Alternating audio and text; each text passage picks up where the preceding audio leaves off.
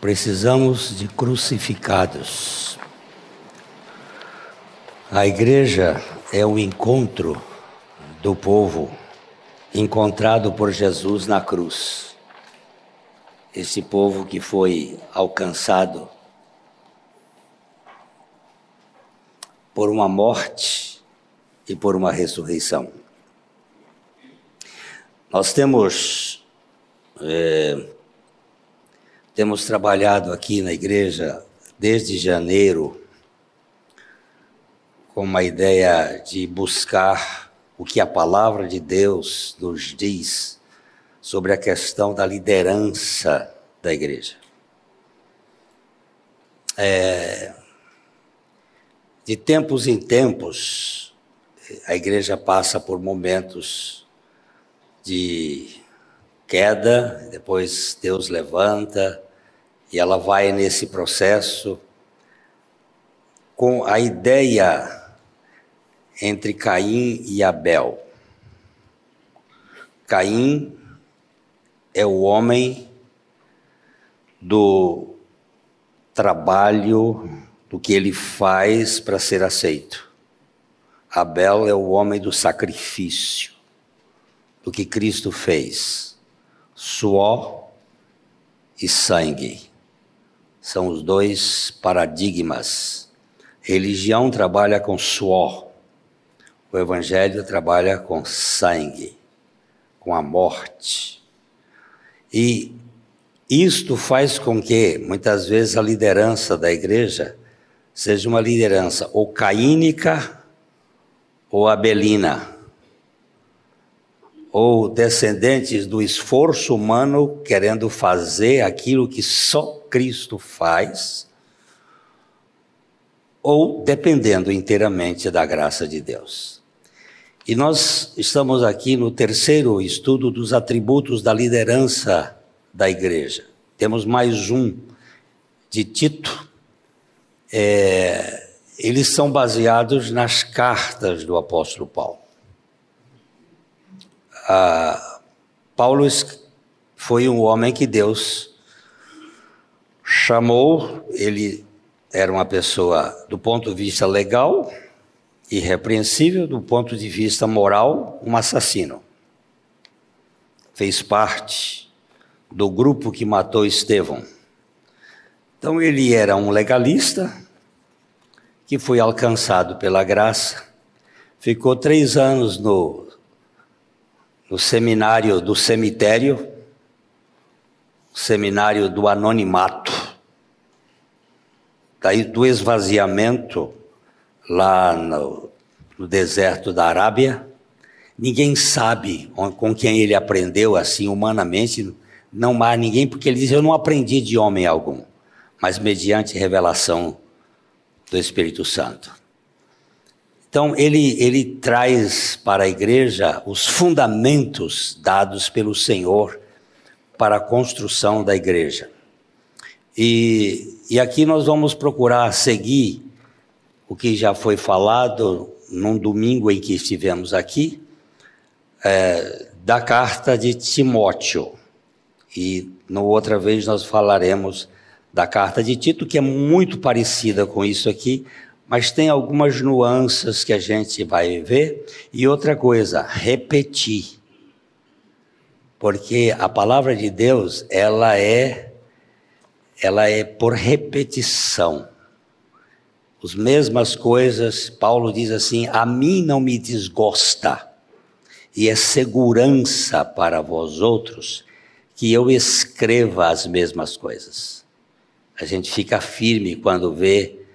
É, você, se você lê Efésios e lê Filipenses e lê Colossenses, você vai verificar que muitas coisas que ele disse em Efésios diz em Filipenses, diz em Colossenses, tem, tem versículos que parece que são os mesmos, né? mesma coisa, que é para a gente se firmar, para a gente ficar seguro. Então vamos pegar o nosso boletim e vamos andar um pouco. O que diz a Escritura sobre as qualidades morais do bispo, pastor ou presbítero, tá, tá presbitério, presbítero numa igreja local. Nosso trabalho aqui visa relacionar essas qualidades de acordo com o que diz o texto de 1 Timóteo, capítulo 3, de 2 a 7. Seguiremos sob a abordagem do Dr. William MacDonald. William MacDonald foi um teólogo que morreu, acho que em 2009, um homem muito sério, muito equilibrado, e a gente não precisa inventar. Tem muita gente que gosta de inventar. Inventar roda é trabalho desnecessário. Os, os chineses já inventaram antes de Cristo. Então não precisa a gente ficar é, discutindo. Então vamos seguir assim as ideias dele sobre esse assunto. Vamos ler 1 Timóteo, capítulo 3, verso 2. É necessário, portanto, que o bispo seja irrepreensível, esposo de uma só mulher, temperante, sóbrio, modesto, hospitaleiro, apto para ensinar. Vocês viram que no primeiro parágrafo nós falamos de bispo, pastor ou presbítero, porque estes termos são comunicáveis, né? são a mesma pessoa, a mesma figura, só que eles têm termos que localizam funções diferentes. Um bispo, pastor ou presbítero deve ser alguém irrepreensível. Nenhuma acusação grave pode ser sustentada contra ele. Isso não significa que ele seja impecável, perfeito, mas que ele mas se ele cometer alguma falta, confessará o pecado ou pedirá perdão. Uma das coisas que um velho membro dessa igreja que já faleceu recentemente me disse: Pastor Glênio, o senhor me escandaliza. O senhor chega na igreja e confessa seus, suas falhas isso tem me deixado muito preocupado. Eu disse, meu irmão, a igreja é o lugar onde eu devo confessar os meus pecados para ser curado. E se a igreja não suportar a confissão do tirar a máscara, nós vamos nos perder no orgulho e na vaidade. Anos depois, ele virou para mim e disse: Pastor Glênio, muito obrigado porque eu também agora estou aprendendo a tirar a minha máscara. A igreja é, tem que ser o lugar onde, quando nós falhamos, nós possamos pedir perdão. Confessai os vossos pecados uns aos outros para ser descurados. Se eu não tiver esse local na igreja, onde é que eu vou ter? Vou ter que viver uma vida fingida? Um líder, ele não é impecável, mas ele é uma pessoa, como diz a palavra, ele é uma pessoa que não pode estar sendo repreendido. Se tiver que devolver, você roubou. Eu fui um ladrão quando jovem. Trabalhei num colégio no Rio de Janeiro e roubei. E depois eu tive que quando Deus fez a obra na minha vida, eu fui lá, confessei e pude ainda falar sobre a devolução. E o diretor do colégio disse: Glênio, você não precisa devolver. O perdão está dado. Nós não podemos fingir cristianismo. E cristianismo é Cristo vivendo em nós. Segunda coisa, segundo lugar, deve ser marido de uma só mulher. Já vimos num outro estudo anterior várias interpretações do que seria esse marido de uma só mulher. Mas o que bem define essa palavra é que o líder deve ser fiel à sua única esposa. No próximo estudo, nós vamos falar sobre isso outra vez. tem sete interpretações do que é ser marido de uma só mulher. Né? Uns dizem que depois que a mulher, a primeira mulher que ele casou morreu, ele não pode se casar mais. Essa é uma ideia que alguns pensam. Outros dizem que não pode se divorciar. Então tem várias interpretações. Mas, a meu ver, pode ser que eu esteja errado. Quando ele diz marido de uma sua mulher, é agora. Você tem que viver para sua esposa. Eu só tenho uma. Eu posso pisar na bola. E se eu pisar na bola, eu tenho que pedir perdão. E tenho que voltar e dizer: me perdoa. A igreja não é lugar de impecáveis, mas é lugar de pessoas que, uma vez pecando, pedem perdão ou restituem. Outra qualidade que vimos o bispo é um homem temperante, referindo-se não apenas à comida e bebida, mas também a evitar extremos na vida espiritual. Uh, o bispo, o pastor ou o presbítero não está falando de extremos de, de ficar como Noé, tomar um pileque e se embriagar. Não é. Não está falando disso. Não é só nisso, mas também de excessos. De ah, dizer, como muitas vezes eu ouço, o Senhor me falou tal coisa, quando o Senhor não falou. Esses exageros para impressionar as pessoas. Eu já, já vi muito disso. O Senhor disse isso para mim. Eu mesmo andei num meio de busca na minha vida espiritual, uma época, e uma moça aqui, uma profetisa que estava orando por mim, disse: Eu escolhi esta minha serva para ser seu guia. Olha, na, na profecia ela dizia: Eu escolhi, como se fosse o Espírito Santo dizendo: Eu escolhi essa minha serva para ser seu guia. Foi naquele momento que eu dei um grito. Eu gritei, não! A mim, por quê? Porque a minha Bíblia diz: um só é o vosso guia, o Cristo. Ninguém pode ser guia do outro. Uma senhora aqui da igreja, uma vez diz: Pastor, o senhor é o nosso guia. Eu digo: Não, senhora. O guia da senhora é Jesus Cristo. Só pode ser por Jesus Cristo. Eu posso ajudar a senhora a ir para Jesus Cristo, mas eu não sou seu guia. Então, esses exageros que às vezes chamam atenção para a gente levar vantagem, isso tem que ser cortado das nossas vidas. Ele deve ser sóbrio, significando que esse homem não é frívolo.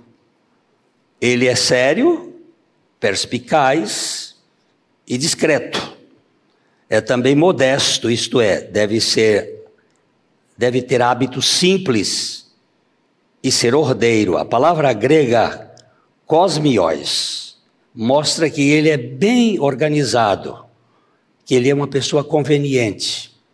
Quando nós estivermos aqui no processo de escolha de um grupo de liderança nesta igreja, nós temos que olhar para essas pessoas, porque é, elas existem elas estão aqui. Deus tem, se uma igreja não tem esse povo, então nós temos que pedir ao Espírito Santo que traga esse povo para a igreja. Porque ele tem que estar na igreja. Nós vamos verificar isso na carta de Tito, quando Paulo deixou Tito na ilha de Creta, e aquela cidade, segundo Homero, antes de Cristo, diz que havia cerca de 100 cidades na ilha de Creta. No tempo de Homero, a gente pode admitir que também houvesse, no tempo de Paulo, muitas cidades. E como é que o evangelho chegou lá? Deixa para outra vez que eu vou contar. E aí, tinha que ter gente. E Tito ficou na ilha de Creta para colocar em ordem essas pessoas que já estavam lá e que a igreja só ia identificá-los. Outra coisa, ele deve ser hospitaleiro é outra qualidade que significa um amigo de estranhos. Sua casa está aberta tanto para os salvos quanto para os não salvos. Ele procura ser uma bênção para todos os que estão em sua casa. É alguém que tem prazer na hospitalidade. Às vezes você encontra um líder na igreja que detesta gente. Eu já vi um dizendo assim: Eu não gosto de gente. Por que você é pastor, cara? Não, eu só quero pregar. Mas você tem que. Eu, eu, parece até o general Figueiredo, que ele dizia: Eu gosto mais de cavalo do que de gente. Não, mas eh, se, se Deus me chamou para trabalhar com gente, a gente dá trabalho. Mas é com gente que nós vamos viver. Às vezes tem que botar, ir na casa da gente, botar a gente na casa da gente e, e cuidar de gente. Gente dá trabalho, mas é gente que Deus botou no mundo para a gente cuidar. Um bispo, pastor ou presbítero deve ser capaz de ensinar. Já vimos que, ao visitar os que têm problemas espirituais, ele deve recorrer às Escrituras e explicar a vontade de Deus em tais assuntos. Deve ser capaz de alimentar o rebanho, o rebanho de Deus, como nos diz. põe em 1 Pedro capítulo 5, verso 2 aí, por favor. Pastoreai o quê? De Deus que há entre vós, não por constrangimento, mas espontaneamente, como Deus quer, não por sorte da ganância, mas de boa vontade. De quem é o rebanho? De quem é o rebanho? De quem é o rebanho, meu povo? De Deus. Pastor, eu queria ir lá na sua igreja, não tem igreja, meu irmão. Quem tem igreja é Jesus. E o rebanho é dele. Nós falamos para um grupo de pastores, agora recentemente, eu disse, ficam brigando por causa de membro de igreja. Ele veio para cá, ótimo, vamos cuidar. Se ele quer ir para outra, ótimo, vai lá, seja abençoado, vai com a minha bênção. Nós não estamos aqui procurando gente para fazer aumentar o nosso grupo. Nós estamos aqui para edificar gente para a glória de Deus. É povo de Deus. Roubou minha ovelha. Hein? Roubou minha ovelha. Roubou minha ovelha. E você é um falso pastor. Porque tem ovelha que não é sua, é a ovelha do Senhor e você está brigando por causa disso e usar as Escrituras para refutar aqueles que trazem falsas doutrinas. Você tem que dizer: olha, isso aqui não, não corresponde. Vamos ver o que diz aí uh, no, em Atos capítulo 20, 29 a 31. Vamos ler juntos. Eu sei que depois da minha partida, entre vós penetrarão lobos vorazes que não pouparão o rebanho e que dentre vós mesmos se levantarão homens falando coisas pervertidas para arrastar os discípulos atrás deles. Portanto, vigiai, lembrando-vos de que por três anos, noite e dia, não cessei de admoestar com lágrimas a cada um. Veja bem que Paulo diz: Eu sei que na hora que eu partir daqui, os lobos vão aparecer.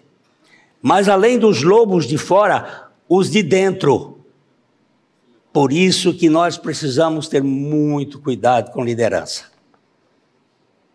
Liderança é coisa séria na igreja. E que Deus nos capacite como igreja a buscar essa liderança do Espírito Santo.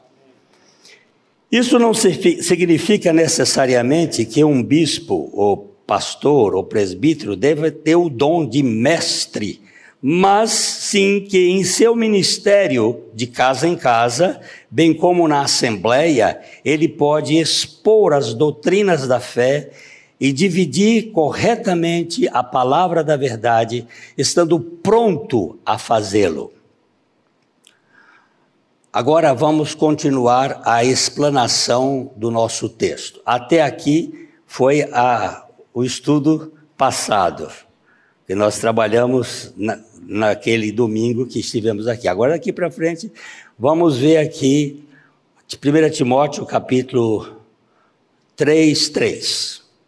Não dado ao vinho, não violento, porém cordato, inimigo de contendas, não avarento.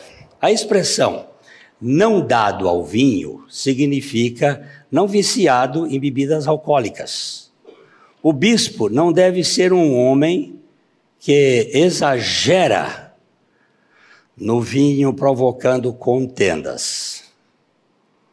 O Novo Testamento não proíbe beber um pouco de vinho, mas condena a embriaguez e contendas. Muitas vezes existem três, três tipos de bêbados: o, o macaco, o porco e o leão. Tem uns que bebem e fica engraçadinho, inconveniente, fica cheio de coisa. Tem outro que bebe, bebe e fica como porco, deita e dorme, fica roncando. E tem outros que bebem e ficam como leão, com valentes, ficam desaforados. É, a Bíblia não proíbe a bebida. No outro estudo, nós vamos verificar que, por causa de Jesus ter transformado água em vinho, ele não transformou água em Coca-Cola, ele transformou água em vinho. E vinho não era suco de, de uva sem fermentação, era vinho mesmo. Oinos é vinho com fermentação. Mas o que é lindo no Evangelho é o domínio próprio, que é um fruto do Espírito. Tem gente que não pode tomar nenhuma gota, não tome. Mas tem gente que pode tomar um cálice, e cale-se os outros, ou calem-se os outros. Né? Não fique aí por, criando problema para, por causa disso. Então, o problema das contendas, muitas vezes, vinham dessas questões de bebidas. É, não violento, quer dizer que esse homem não usa violência física com outros, ou violência de palavras. Às vezes a gente usa palavras violentas. Você sabe, o pastor Maurício tem trabalhado muito aqui sobre a questão da língua, e eu posso ser violento com uma palavra. E essa palavra fere, magoa, machuca, mata. Meu Deus, dá-me tempero na, na conversa, dá-me condição de falar de tal maneira que eu possa ser enfático, firme mas ao mesmo tempo amoroso, para poder corrigir aqueles que estão é, se dispersando. Então, não violento, por exemplo, se ele é um mestre, nunca será violento com seu aluno. Os professores da época tinham o costume de usar a vara para corrigir os seus alunos e podiam ser violentos. Eu ainda fui educado numa escola que tinha palmatória. Ixi. Na sua tinha caroço de milho. É, Valdemar. É, eu. Sete vezes cinco. Sete vezes cinco? Trinta e cinco. Muito bem. É, sete vezes cinco é trinta. Sete vezes cinco? Aí acertava. Pá! Hum, doía. Mas você aprendia. A, a, a, o castigo, às vezes, a gente acha que é ruim, mas é uma forma de correção. Ele, isso era muito comum no tempo, e Paulo está usando aqui. Você pode fazer sem violência. Eu vou só dizer alguma coisa. Eu, quando corrigia meus filhos, se eu estava com raiva, eu não corrigia naquela hora. Eu esperava para dia seguinte ou uma outra ocasião. Mas tinha que corrigir. Porque se eu não corrigir, o mundo vai punir. A diferença da correção é que eu corrijo com amor, ainda que seja dolorido. E o mundo não corrige, ele pune, ele castiga. E nós precisamos fazer isso com os nossos filhos para corrigir os nossos filhos. Isso é só um, um parêntese aqui. É, as palavras não gananciosos por dinheiro não são encontradas em alguns dos antigos manuscritos, mas estão na maioria deles. O amor ao dinheiro produzirá maus frutos na igreja, bem como no mundo. O apóstolo Paulo diz que o amor ao dinheiro é a raiz de todos os males.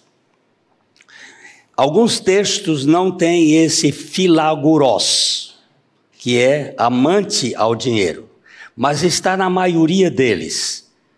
E esse, esse assunto deve ser tratado. Quem ama o dinheiro não ama o Senhor. O dinheiro pode estar no meu bolso, mas não pode estar no meu coração.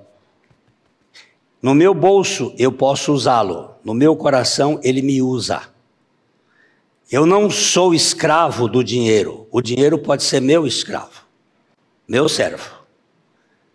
Que ele nunca suba a minha cabeça ou meu coração.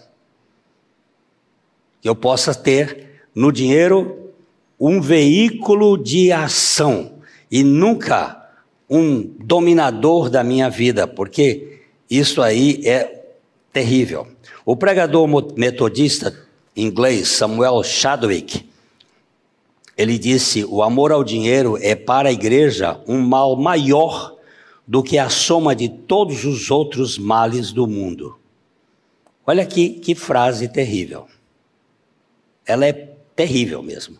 O amor ao dinheiro é para a igreja um mal maior do que todos os do que a soma de todos os outros males do mundo.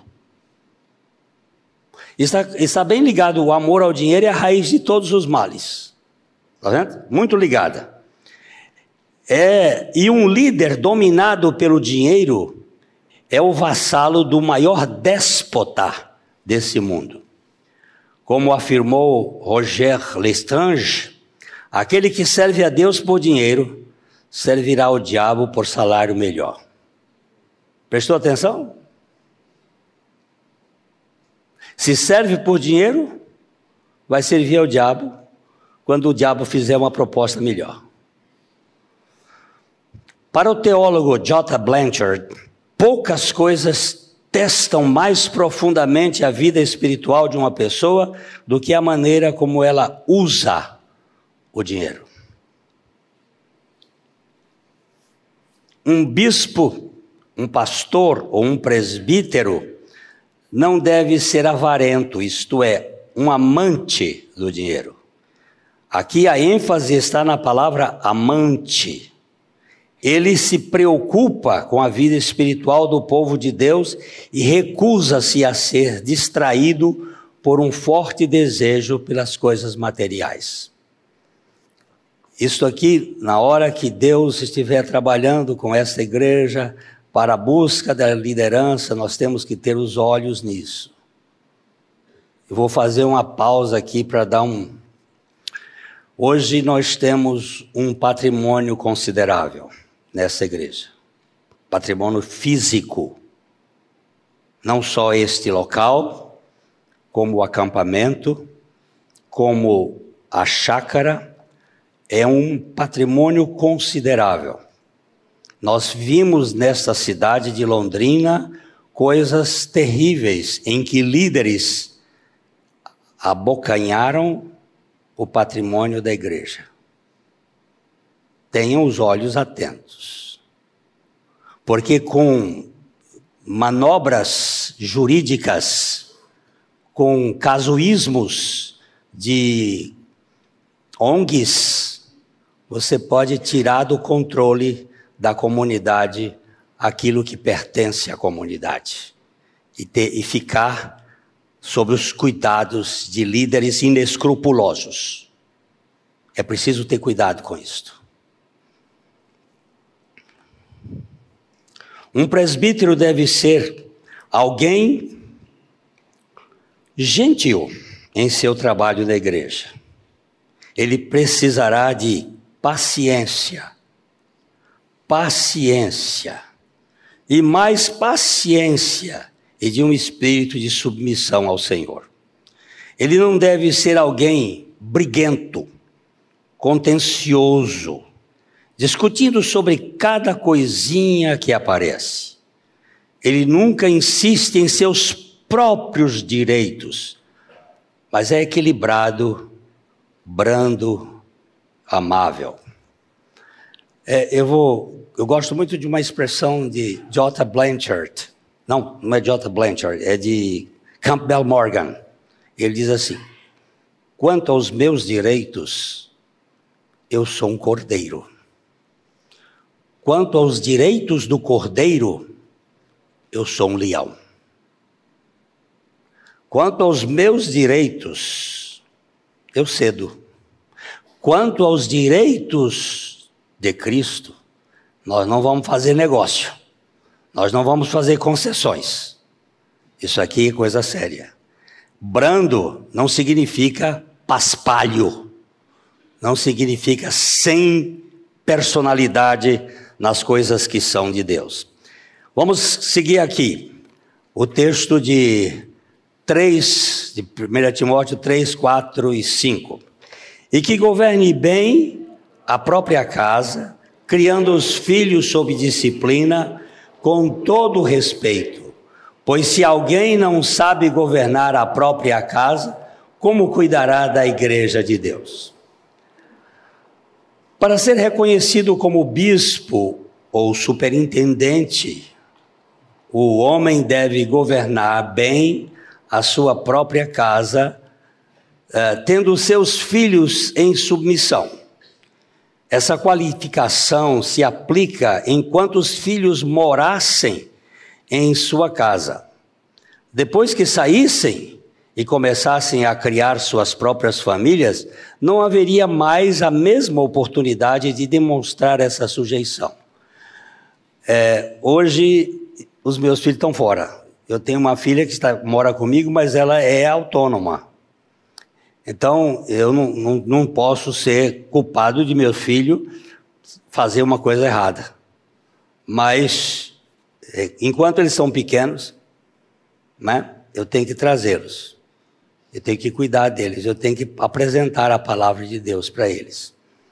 E assim cada um de nós tem que fazer isso. Se um homem governa bem a sua própria casa, evitará os extremos da dureza indevida ou da leniência injusta.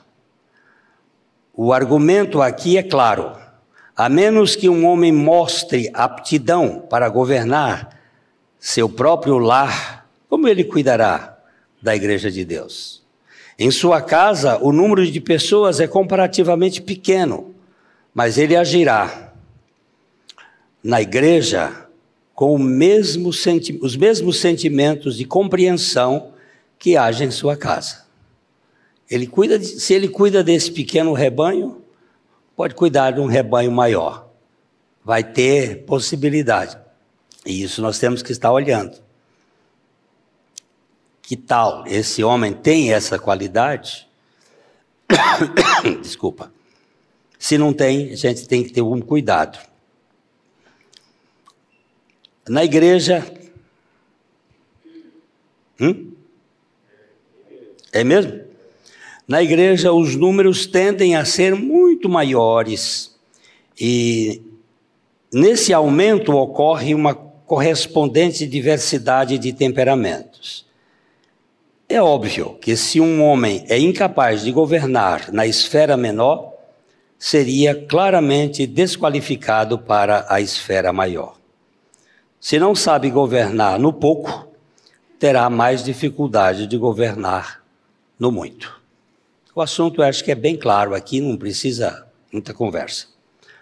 O versículo 5, que ali nós lemos 4 e 5, o versículo 5 que diz é, que é, como cuidará da igreja de Deus, não é? o que governa bem a própria casa, criando os filhos na disciplina com todo respeito. Pois se alguém não sabe governar a própria casa, como cuidará da igreja de Deus?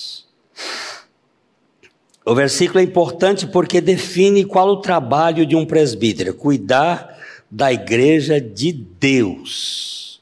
Observe que não diz dominar a igreja de Deus. Um presbítero não é um déspota, nem mesmo um governante benevolente, mas sim um guia, um alguém que guia o povo de Deus como um pastor, guia as ovelhas pelo caminho. Nós já lemos o primeiro versículo de 1 Pedro 2, é, 5, 2, mas vamos ler o, o 2 e o 3. Vamos ler outra vez. Pastoreai banho de Deus que há entre vós, não por constrangimento. O que é constrangimento, irmão? O que é constrangimento? Que constrangimento? Que será constrangimento? Não por constrangimento. Negócio assim meio forçado, sem, sem alegria, uh, meio profissional, meio por dever e não por prazer, não por constrangimento, mas espontaneamente como Deus quer, não por sorte da ganância, voltando aqui à ideia de, do dinheiro ganancioso. O pastor, o presbítero, o bispo vai precisar de salário, mas ele não trabalha por salário. Não por sorte da ganância, mas de boa vontade. E o verso 3 vai dizer: o verso 3: Nem como dominadores dos que vos foram confiados, antes tornando-vos modelos do rebanho. A outra única vez que a expressão cuidar ou tratar é usada no Novo Testamento é no Bom Samaritano. Vamos ver o texto de Lucas, capítulo 10, verso 34. Chegando-se, pensou-lhe aos ferimentos aplicou-lhe óleo e vinho, e colocando sobre o seu próprio animal, levou para uma hospedaria e tratou dele, e cuidou dele. E depois, quando ele paga lá na hospedaria, de novo aparece o mesmo verbo dizendo: Cuida dele, para quando eu voltar, eu te pagarei tudo o que tiver feito. O cara foi levou uma surra dos ladrões, roubaram tudo. O samaritano veio e cuidou dele. E esta palavra cuidar é a palavra que Paulo usa, que ele cuidará da igreja de Deus. É só aparece aqui no Novo Testamento nesses dois lugares. Na vida do presbítero, do bispo, do pastor que cuida da ovelha e do bom samaritano. É, é só isso para chamar a atenção. O mesmo cuidado terno e compassivo demonstrado pelo bom samaritano para com a vítima dos ladrões deve ser demonstrado pelo bispo, pelo pastor ou presbítero que cuida da igreja de Deus. Cuidar nestes aspectos. Vamos ler agora os versículos 6 e 7 de 1 Timóteo 3. Não seja neófito, para não suceder que se ensoberbeça e incorra na condenação do diabo. Pelo contrário, é necessário que ele tenha bom testemunho dos de fora, a fim de não cair no opróbrio e no laço do diabo. Ser novato, recém-convertido, jovem na fé, não qualifica alguém a ser um bispo, pastor ou presbítero. A obra requer homens de experiência e entendimento na fé.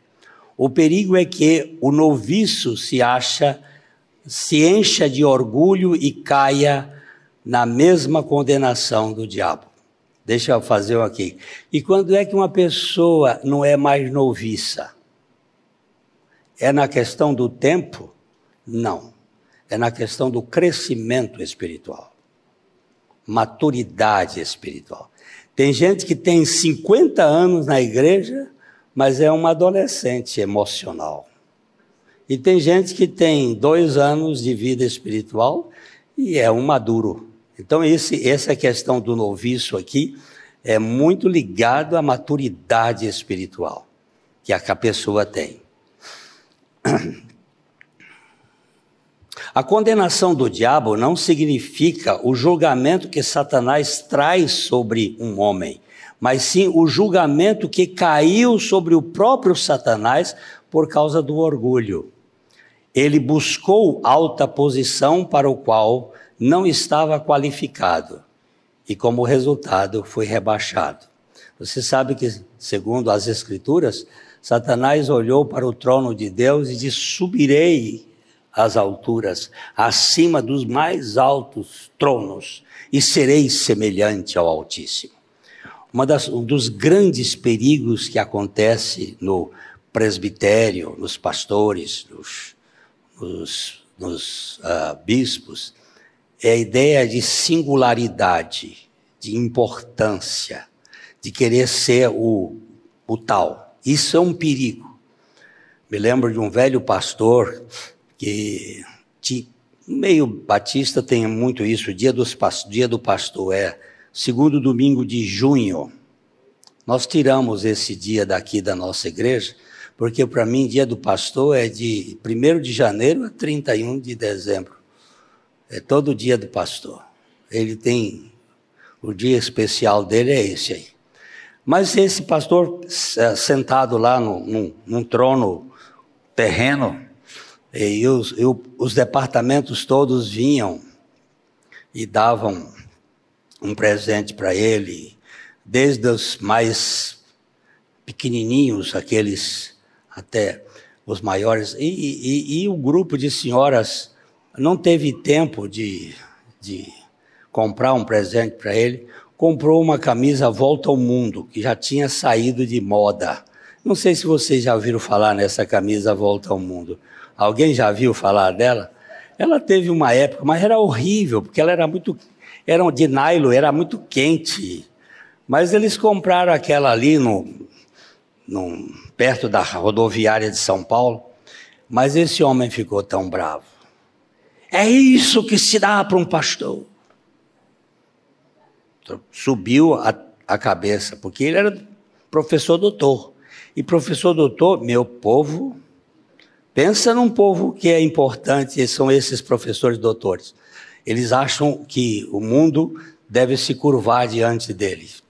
Então, é, esse é o risco que corre na minha vida, na vida de qualquer pastor. Nós precisamos da cruz diária sobre nós. Ah, onde é que eu estou aqui?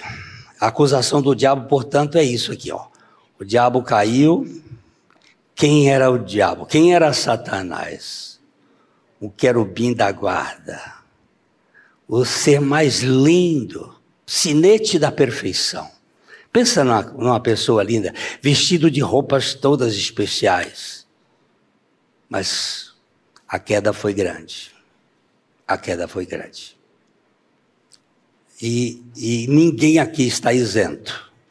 Nenhum cristão está isento dos laços do diabo, de nos colocar numa vaidade.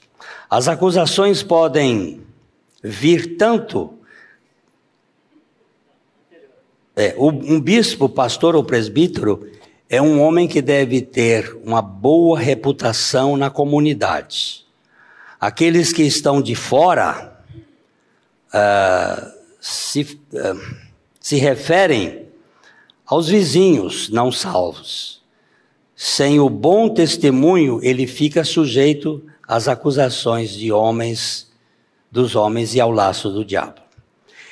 É, nenhum presbítero, pastor ou bispo vai ter unanimidade de aplausos. Se tiver, foge dele porque assim foram os falsos profetas que viveram antes de vós.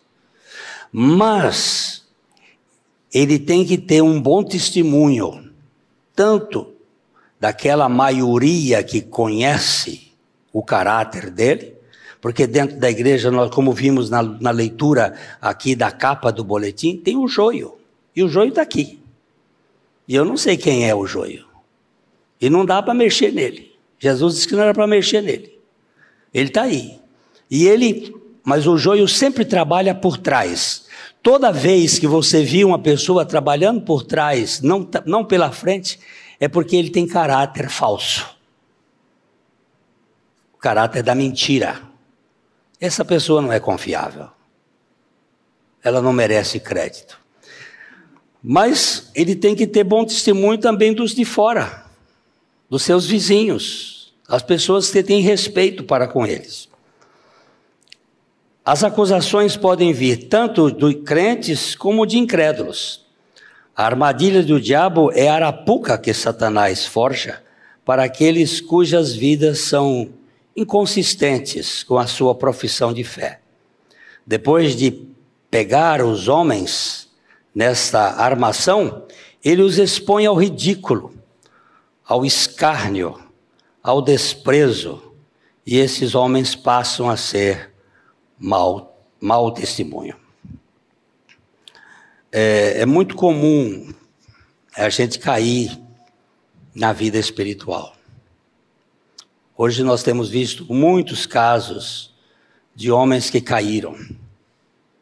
Muitos eram falsos mesmo, mas homens sérios que caíram. Só que esses que caíram, que são sérios, são restaurados. O Senhor restaura. Alguém me disse outro dia, ah, eu não ouço aquele tal pastor, tal, sim, porque ele, ele teve uma queda. Eu digo, também não leia o livro dos Salmos, viu? Para de ler o livro dos Salmos. Porque lá nós temos um salmista que fez uma série de bobagens. Mas tem sete salmos lá, penitentes de arrependimento, que me faz olhar para aquele homem como um homem que Deus trabalhou. Então não vá por aí por essas ideias legalistas. Vá pelo poder da ressurreição de Jesus Cristo. O teólogo James S. Stewart disse: o verdadeiro problema do cristianismo não é o ateísmo, nem o ceticismo, mas o cristão que não dá testemunho e tenta contrabandear a sua própria alma para o céu. E como bem ensinava John Stott, testemunho não é sinônimo de autobiografia. Quando estamos realmente testemunhando, não falamos de nós mesmos, mas de Cristo. Olha que frase. Olha que frase mais deleitosa. Você não está falando de você, não está se promovendo. Você está falando do Cristo que vive em você. O Cristo que sai pelos poros da sua vida. O testemunho é isso. Não é para que vejam a nós, é para que veja Cristo em nós. Por isso, o testemunho é a vida de Cristo que sai pelos poros. Agora vamos terminar aqui lendo essa versão da NVT, nova versão transformadora. A gente leu numa versão todos os textos, agora vamos ler esse texto inteiro nessa outra versão, porque as versões às vezes nos esclarecem alguma coisa. Vamos lá. Portanto, o bispo deve ter uma vida irrepreensível, deve ser marido de uma só mulher, ter autocontrole, viver sabiamente e ter boa reputação. Deve ser hospitaleiro e apto para ensinar. Não deve beber vinho em excesso, nem ser violento Antes deve ser amável, pacífico e desapegado do dinheiro. Deve liderar bem a própria família e ter filhos que o respeitem e lhe obedecem. Pois se um homem não é capaz de liderar a própria família, como poderá cuidar da igreja de Deus? Não deve ser recém-convertido, pois poderia se tornar orgulhoso e o diabo faria cair. Além disso, os que são de fora devem falar bem dele, para que não seja desacreditado e caia na armadilha do diabo. Vocês estão vendo que isto aqui é um propósito para que a nossa igreja tenha as ferramentas necessárias, segundo a palavra de Deus, para escolher uma liderança espiritual para essa igreja de homens que tenham este caráter, um caráter da vida de Cristo e um caráter moral que possa corresponder ao projeto de Deus.